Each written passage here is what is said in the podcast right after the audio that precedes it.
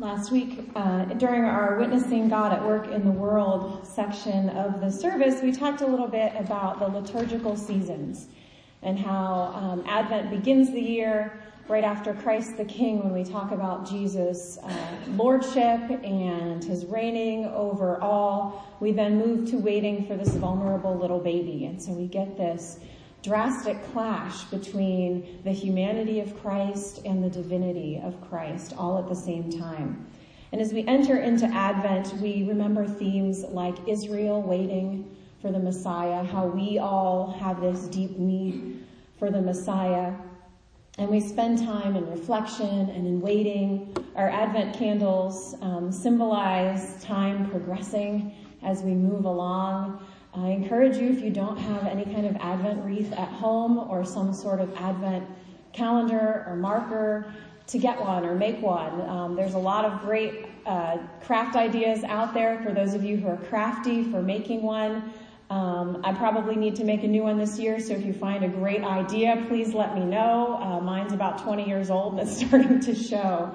Um, but it's a great way to mark the time at home as well. Uh, we also do things like reflecting on spiritual practices. What are those things that, that help us to get closer to God and closer to one another? Um, generosity is sort of the one that gets the most uh, the most light this time of year as every single organization you've ever given anything to is calling you and asking you for your Christmas donation. Um, but generosity is a deep and important part of Advent, but also prayer and fasting and meditation and a whole host of different things. Um, so, in part of our observation of Advent this year and celebrating it together as we wait for the explosion that is Christmas at the end of the month, uh, one of the things that we're going to be doing is sending out a daily email. Uh, some of you already got the, the newsletter uh, announcement and have signed up for it. If you haven't yet, there's a few ways you can do it. You'll find some of these in the back. I don't think they're in the bulletins, but you can pick one up in the back and you can either sign up yourself or pass these out to friends and family who might be interested in celebrating Advent along with you. And each of these emails is going to include daily scripture to read either um, yourself or as a family, as a group. It will include um, a brief reflection. It will also include some then reflection or discussion questions. So if you like to write, you can use these questions as writing prompts. If you have folks at home you want to talk with, you can use these as discussion questions. If you just want to sit and soak in the scripture, you can use them as a reflection point. And then it'll also have an idea, like a creative idea or an action step or something to help you celebrate Advent. So uh, I think the first one is just the very obvious one that I just said. Um, if you don't have an Advent wreath, consider getting one or making one. And there may be links to different um, family craft projects or different ways that you can get involved in the community or other ways to celebrate Advent. If you are interested in getting those, you can email me you can come talk to me. If you don't email, we will make sure we print you one. We're just trying to be good stewards of um, trees and the cost of paper. So if you do have email, we would prefer to send it that way. But if you don't, we can print them out for you. Just let me know that you would like to get them that way. Um, and if you're really fancy, you'll see there's a little QR code here that you can scan with your phone and it'll take you straight to the sign up page for it. So um, those are the different ways you can get involved in that. If you would like to write one of the reflections, it doesn't have to be long. One or two paragraphs is all of what does this passage mean to you or how does this um, speak about Advent. Let me know. I will happily hand one of those to you and let you write that and get it to me and I'll put it in for you. If you have any great creative Advent ideas or traditions that you love in your household or you saw on Pinterest and thought, oh my goodness, that looks great, please let me know. I'm collecting those ideas as well. This is certainly a community effort and a way that we can celebrate together. So let me know if you have any questions about it or you would like to contribute to it. And please feel free to take as many of these as you want. We can make more and pass them out. It's not just for this church, but for anyone who's interested. This could be a great tool for outreach to family or friends or neighbors as well, who maybe don't come to church or don't come to church often or um, don't know what Advent is, this is a great way to learn. So, with that, let us prepare to go forth into the world, into Advent, and let us listen for God's word in this place.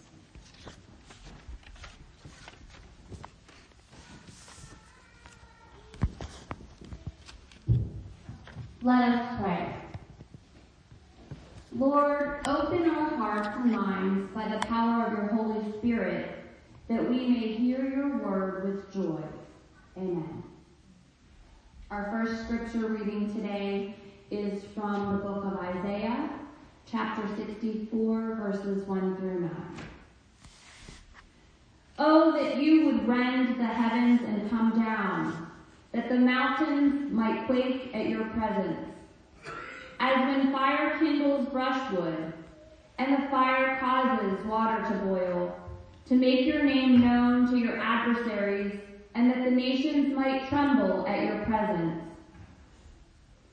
When you did awesome things that we did not look for, you came down. The mountains quaked at your presence. From of old, no one has heard or perceived by the ear, no eye has seen a God besides you, who acts for those who wait for him. You meet him who joyfully works righteousness, those who remember you in your ways. Behold, you were angry, and we sinned. In our sins, we have been a long time. And shall we be saved? We have all become like one who is unclean, and all our righteous deeds are like a polluted garment. We all fade like a leaf, and our iniquities, like the wind, take us away. There is no one who calls upon your name who rouses himself to take hold of you. For you have hidden your face from us and have made us melt in the hand of our iniquities. But now, O Lord, you are our Father. We are the clay, and you are our potter. We are all the work of your hand. Be not so terribly angry, O Lord, and remember not iniquity forever. Behold, please look, we are your people. This is the word of the Lord. Thanks be to God. The gospel reading today is from Mark chapter 13, verses 24 through 37. But in those days after the tribulation, the sun will be darkened, and the moon will not give its light, and the stars will be falling from heaven, and the powers in the heavens will be shaken. And then we will see the Son of Man coming in clouds with great power and glory.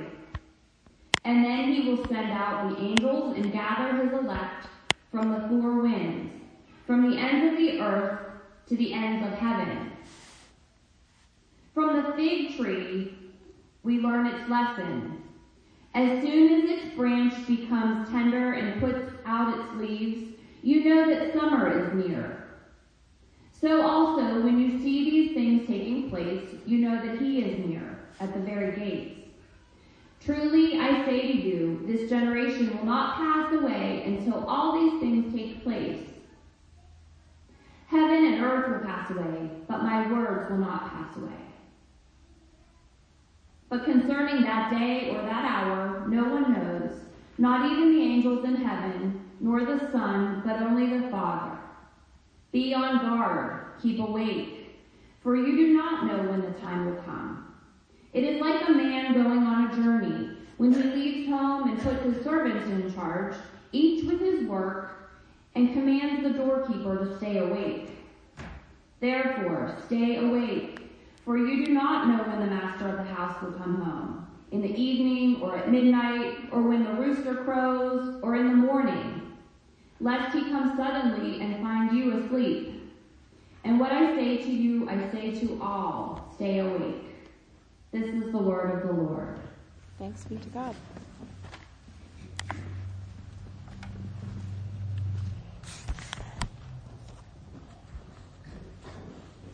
May the words of my mouth and the meditations of each of our hearts be pleasing and acceptable to you, O God, our rock and our redeemer. Rend the heavens, boil the water, The sun will go dark, the stars will fall, make the nations quake before you. And we're a mess, but please don't be angry, God. Interesting pair of passages to read while we're waiting for a little baby king to bring peace on earth. Why do we read this sort of intense scripture as we're preparing our hearts for the joy of Christmas?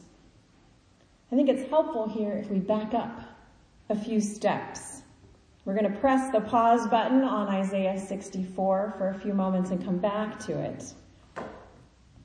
A couple of years ago, I picked up a book by Phyllis Tickle. She is a popular Christian author, and this particular book is a book of essays, and it's called What the Heart Already Knows.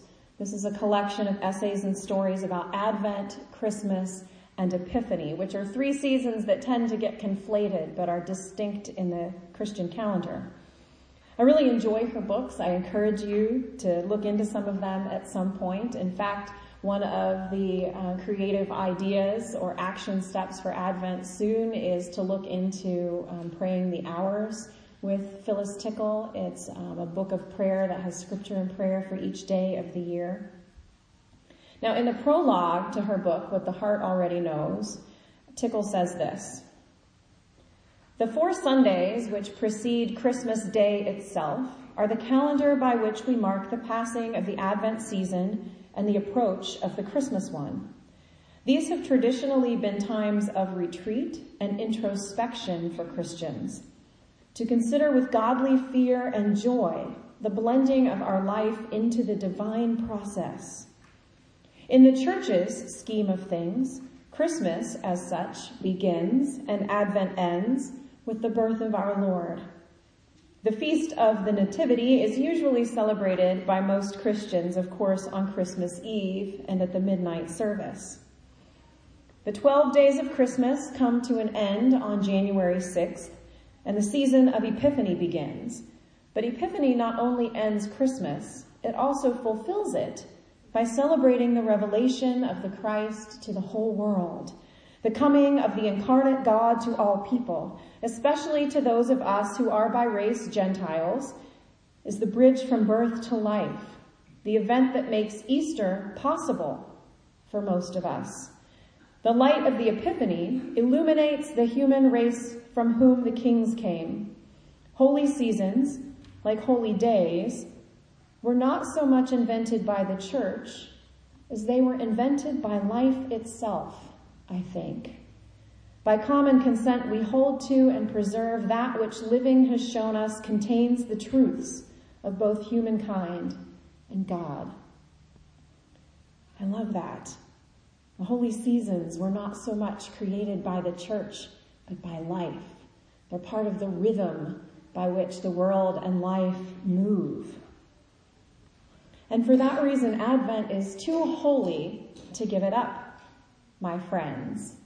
Christmas is too holy for us to give up the sacred bookends of Advent and Epiphany. Advent is not just the beginning of the church year or the lead up to the main event. It is a holy and a sacred time of reflection, of anticipation, of hope. It is a time to regain that childlike excitement that says Christmas is coming.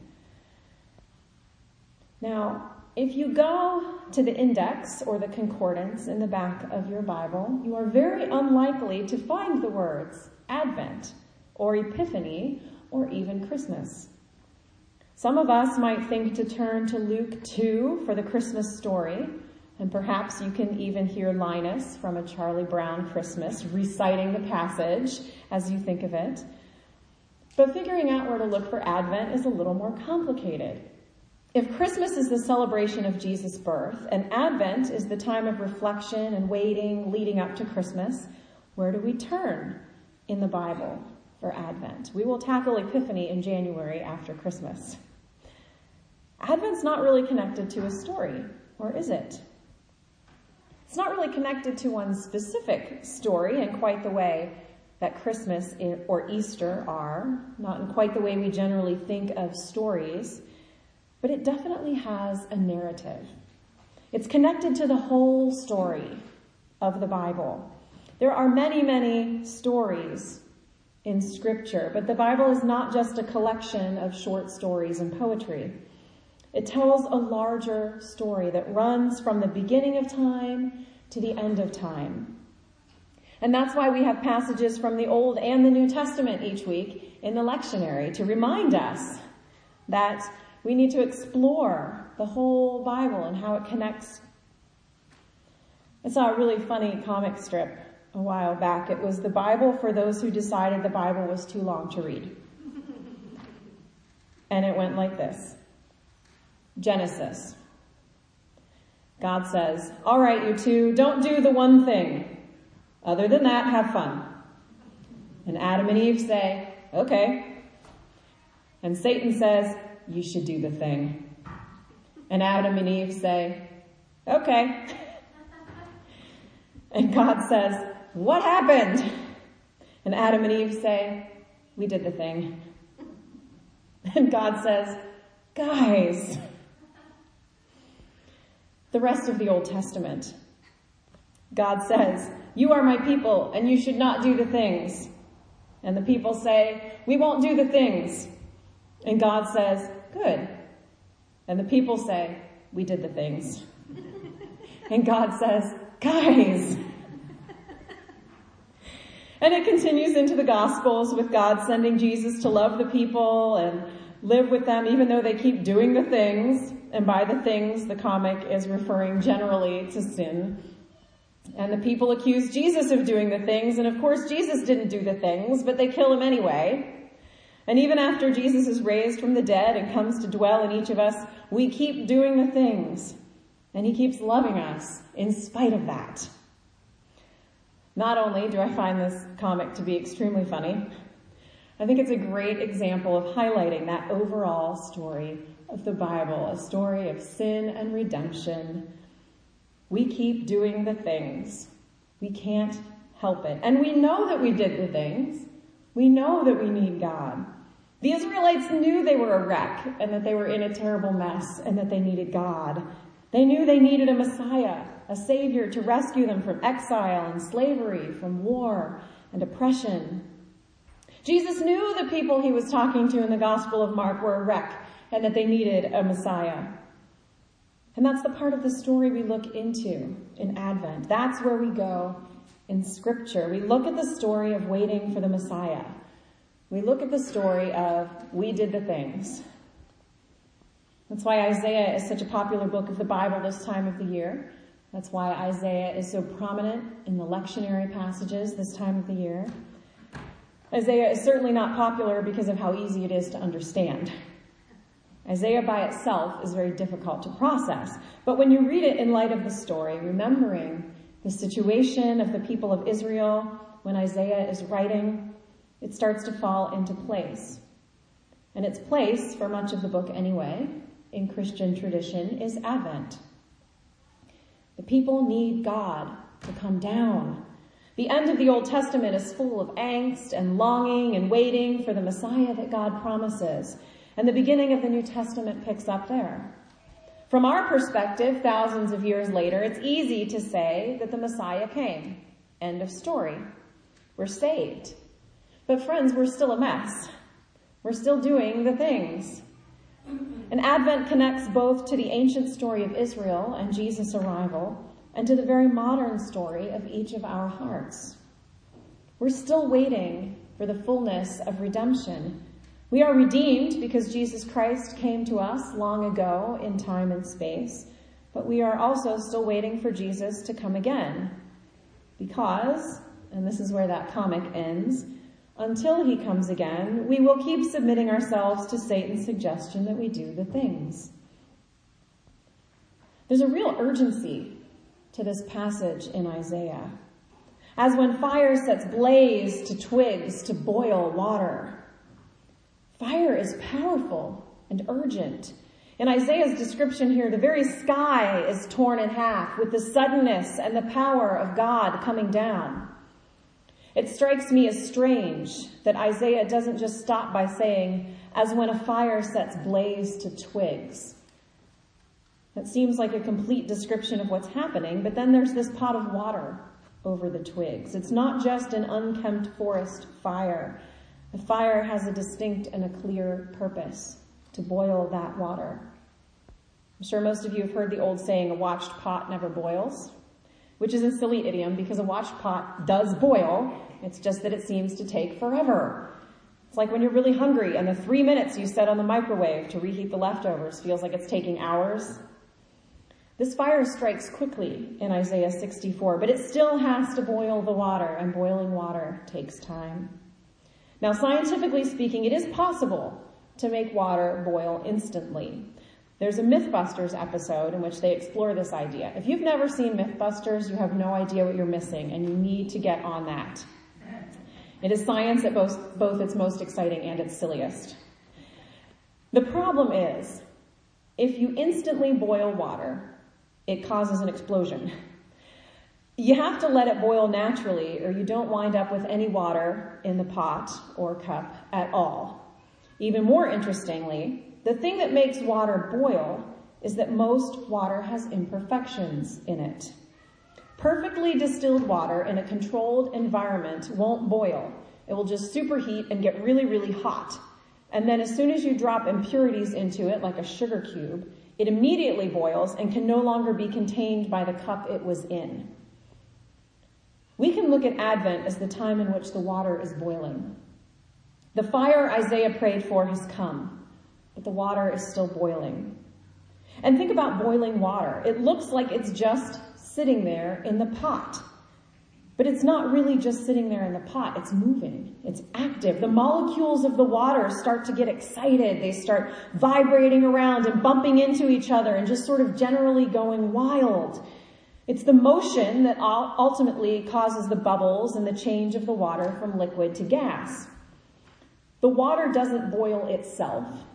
It's the heat from the fire that boils the water, but the motion of the molecules is important for the transformation that takes place.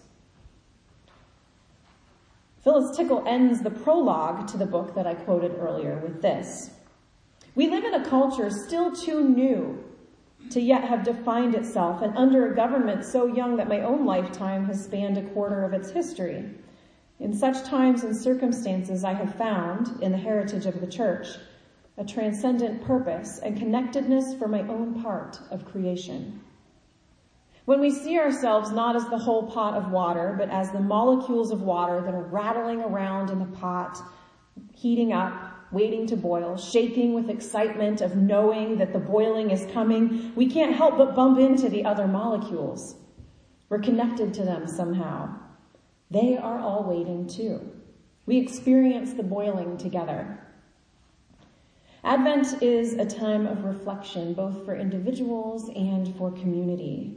It's a time to be purposeful about spending time reading the Bible and exploring devotional books and praying with and for one another. Let it be a time to consider the whole story, to pray Isaiah's words as if they were our own. And as we're going about our shopping and our decorating and preparation for Christmas, let's remember that preparation for Christmas is exactly what those things are. Christmas isn't decorating. It's not shopping. It's not baking. It's so much more than that. As we prepare our homes and our offices and our church and our schools for Christmas, let's remember that it is most important to be preparing our hearts for that great day as well. Let every external preparation have with it an internal meditation or prayer or reflection on God's great love revealed to us in Jesus Christ and daily renewed in our hearts by the power of the Holy Spirit. Amen.